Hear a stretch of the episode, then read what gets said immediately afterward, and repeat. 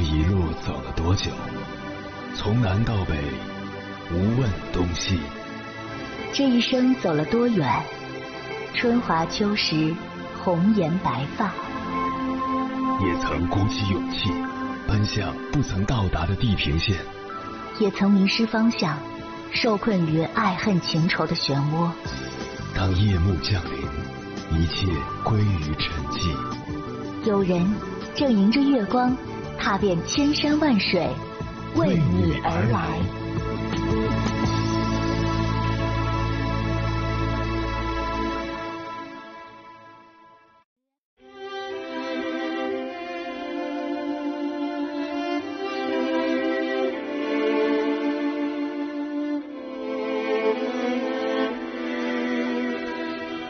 相信很多人在寻找另一半的时候，都会疑惑这样一个问题：情侣之间的性格是相似好还是互补好？我有个表弟，他与他女朋友就是性格互补的类型。他是一个比较严谨认真的人，但话不多，社交不是特别丰富。如果他是自己生活的话，就会比较无聊，缺乏乐趣。而他女朋友是个很活泼、很爱笑的女孩子，但这个女孩有时说话会比较幼稚，很多东西都不懂。如果他女朋友一个人生活的话，可能会生活的不好，但他会很快乐。他们两个人在一起后，呈现出了一加一大于二的效果。女生的出现让男生的生活里有了很多乐趣，渐渐的，男生也开始主动享受一些乐趣，就连朋友圈也慢慢有了更新。而女生也从男生的身上学习到了很多的东西，她对自己的职业生涯有了很清晰的规划。对未来的人生也有了周全的考虑。当然，因为性格不合而导致分手的例子在生活中比比皆是。但事实上，性格在一段亲密关系中并不起决定性作用。性格相似的情侣更容易相处，而性格互补的情侣更容易包容。没有绝对的说哪种类型就会幸福。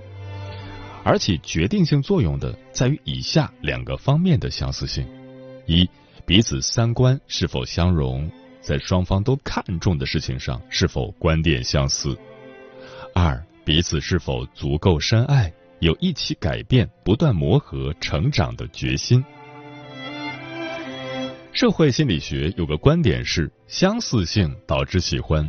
人们对和自己想法相似、行为一致的人更容易产生爱慕之情。心理学家彭麦克在香港两所大学做实验发现，如果住在同一个寝室的学生有共同的价值观和个人特质，那么短短六个月时间，他们就会成为朋友。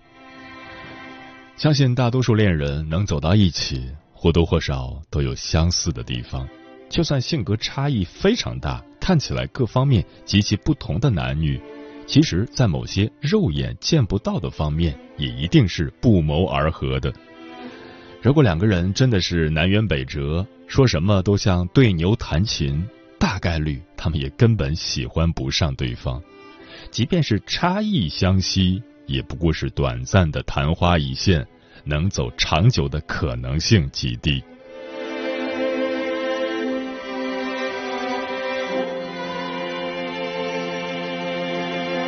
凌晨时分，思念跨越千山万水，你的爱和梦想都可以在我这里安放。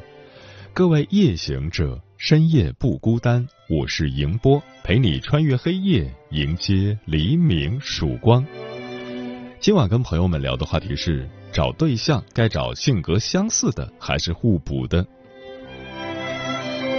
谈恋爱找结婚对象，除了看脸之外，性格往往是选择的重要参考标准。有句话说：“脸决定你们会不会一见钟情，性格决定你们会不会一辈子钟情。”有些人认为，作为一生的伴侣，找性格相似的更容易幸福长久，但也有不少人常常被根本不是同一个世界的人所吸引。互补的意思是。我有的你没有，你有的我没有，我们彼此好奇，然后在一起了。相似的意思是我们很多地方都差不多，是兴趣爱好和三观都很接近的一类人，有一种相见恨晚的感觉。关于这个话题，如果你想和我交流，可以通过微信平台“中国交通广播”和我分享你的心声。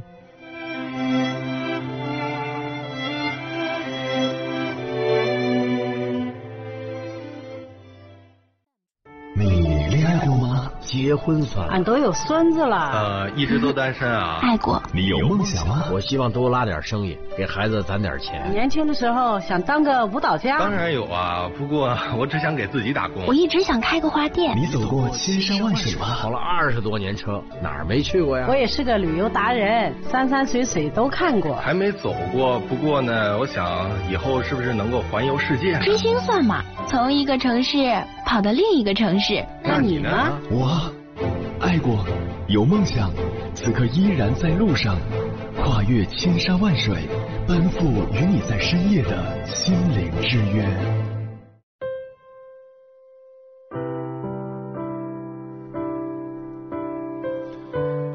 之前在网上看过这样一个视频：男的出差回来，发现家里多了一辆新车，于是堵着女友问：“你今天必须给我一个合理的解释。”女友其实挺无语的。她当然明白男友的意思，觉得自己乱花钱了，但是她也有正当理由。首先，她早就和男友说过购车的打算；其次，车子不贵，在自己经济承受范围之内；最重要的是通勤方便。可是这一切在男友的眼中都比不过三个字：消耗品。为此，男友还特意为女友算了一笔账：你看这个玩意儿，你的停车费。起步价六块，一小时两块，你每天停车就得花二十块，乘以你二十二天上班，停车费光在单位那边就得四百块，家里面的小区停车费三百五，你每天油钱来回二十块，二十多天四百，你这一个月得一千打底。然后喋喋不休的追问：“请问这成本高不高？划得来吗？”女友并没有男友那么强势。他承认每个月确实会多出一笔开销，不过他有自己的坚持，开着舒服划得来。最终两人谁也没有说服谁。事后男友将这件事发到网上，没想到网友们的观点却出奇的一致，觉得男友多管闲事，质询女友的方式太过令人窒息，还有甚者直接棒打鸳鸯，劝他们不合适，干脆分了算了。表面上看，这只是情侣之间的一次小摩擦，但是仔细想想，背后藏着关于婚姻和爱情的一个经典难题：找对象是找一个互补的，还是一个和你相似的？今晚千山万水只为你，跟朋友们分享的第一篇文章，名字叫《幸福的婚姻和爱情并非互补或相似就能概括》，作者王耳朵。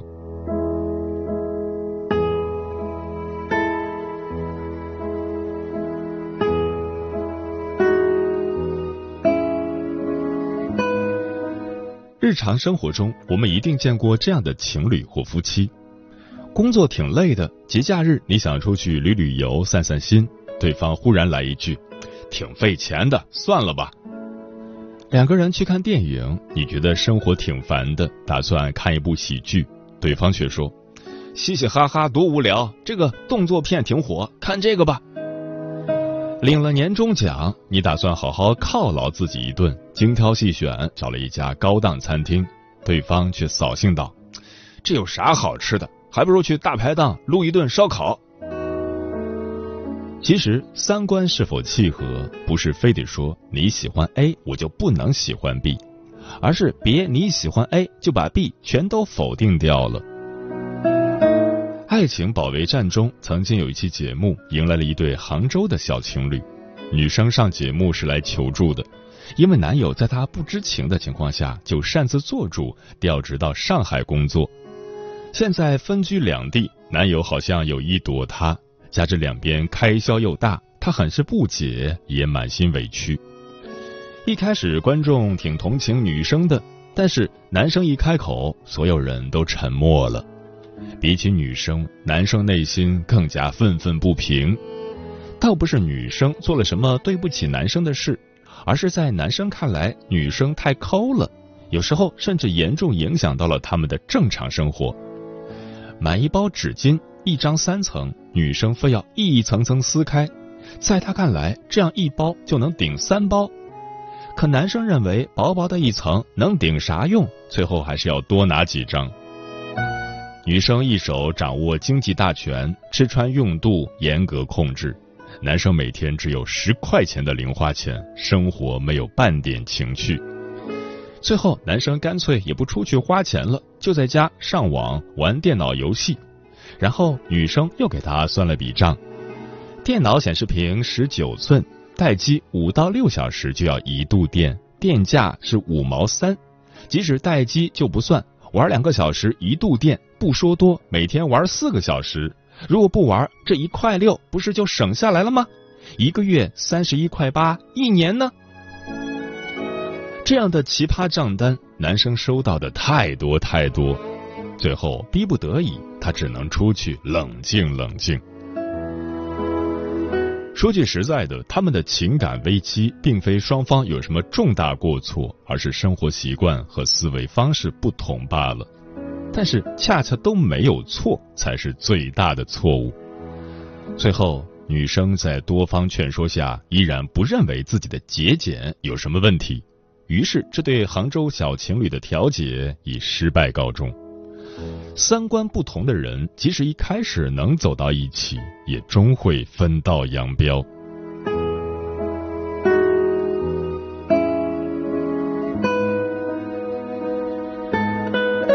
行为艺术大师乌雷和玛丽娜有三个经典之作：第一是面对面跨越日夜星辰的对坐和对视，那时他们的爱情激情燃烧，如胶似漆。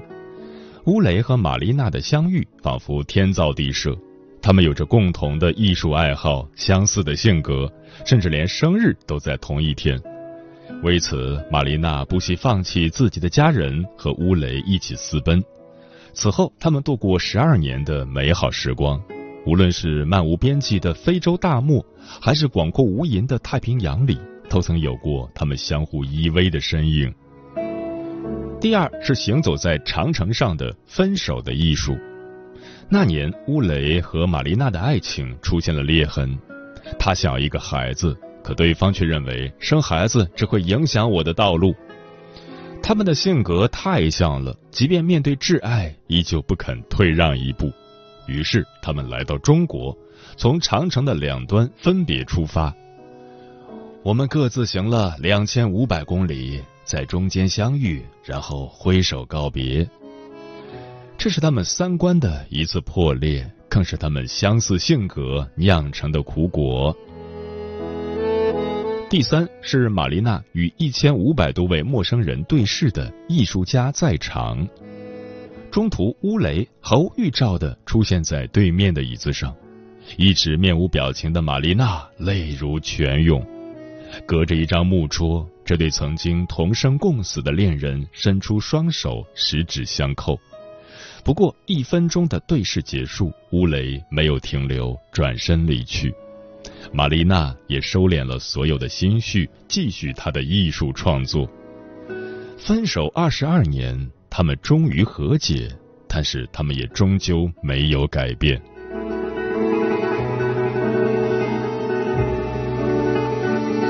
有人在知乎上问：两个性格特别相似的人，真的很难走到最后吗？很喜欢一个高赞回答：他害羞，你也害羞；他生气，你也生气；他想要你主动，你却想要他主动。时间久了，就会互相气愤、不开心，互相觉得累。这样的两个人狠狠刺向对方的时候，绝对能让对方受重伤，比普通情侣更能。因为都太像了，你了解自己的要害，于是刺向他你所认为的要害，那就真的是他的要害，而他对你也是。说了这么多，有人可能要吐槽了：两个人相似也不好，互补也不对，你这不是逗人玩吗？说一个师生恋的故事吧。著名的主持人，武汉大学新闻与传播学院讲师陈明，他的太太比他大七岁，大学期间还曾做过陈明的班导。照理说，这样的爱情挺难修成正果的。可是我们看到的结果却是，两人的婚姻走过十年，妻子四十一岁时还给陈明生下三胎。有媒体采访陈明问：“年龄存在较大差异的爱情会被认为很难走下去？现实中你们日常的相处模式是怎样的？会产生不可调和的矛盾吗？”陈明的回答很有意思，他的底色是真诚善良。我的底色就是追求真诚善良。他们还有一个一个愿打一个愿挨的相处模式。他脾气上来就会训我，但我觉得很正常，因为我从小到大脾气很好。他吵我，我就给他打打哈哈，讲讲段子，把他逗乐了，挺好。陈明还说，他特别喜欢杨绛和钱钟书的爱情。我们都知道，钱老是生活白痴。就连杨绛生孩子住在医院，他都是带着错误去探视。不是今天我把墨水打翻在桌布上，就是明天我把家里的台灯弄坏了。而杨绛总是不疾不徐道：“没事儿，我会洗；没事儿，我会修。”你看，他们看上去不合拍，却按照自己的节奏走出了一段爱情神话。杨绛曾经给钱钟书读过一段英国作家概括的最理想的婚姻。我遇到他之前，从未想到要结婚；我娶了她几十年，从未后悔娶她，也从未想过要娶别的女人。钱钟书当即回道：“我和他一样。”杨绛说：“我也一样。”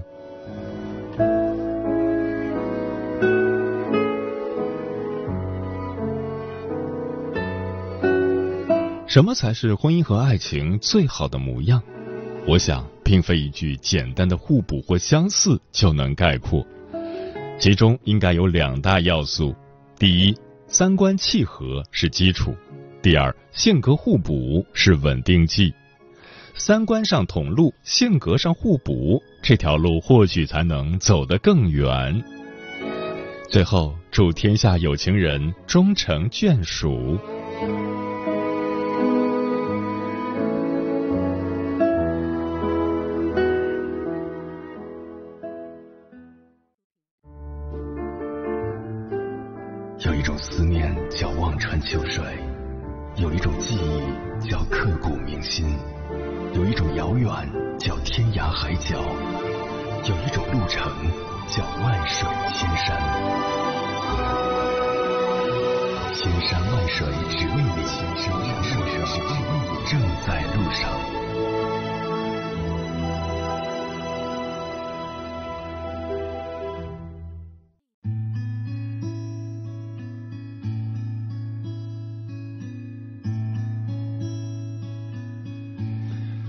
感谢此刻依然守候在电波那头的你，我是迎波。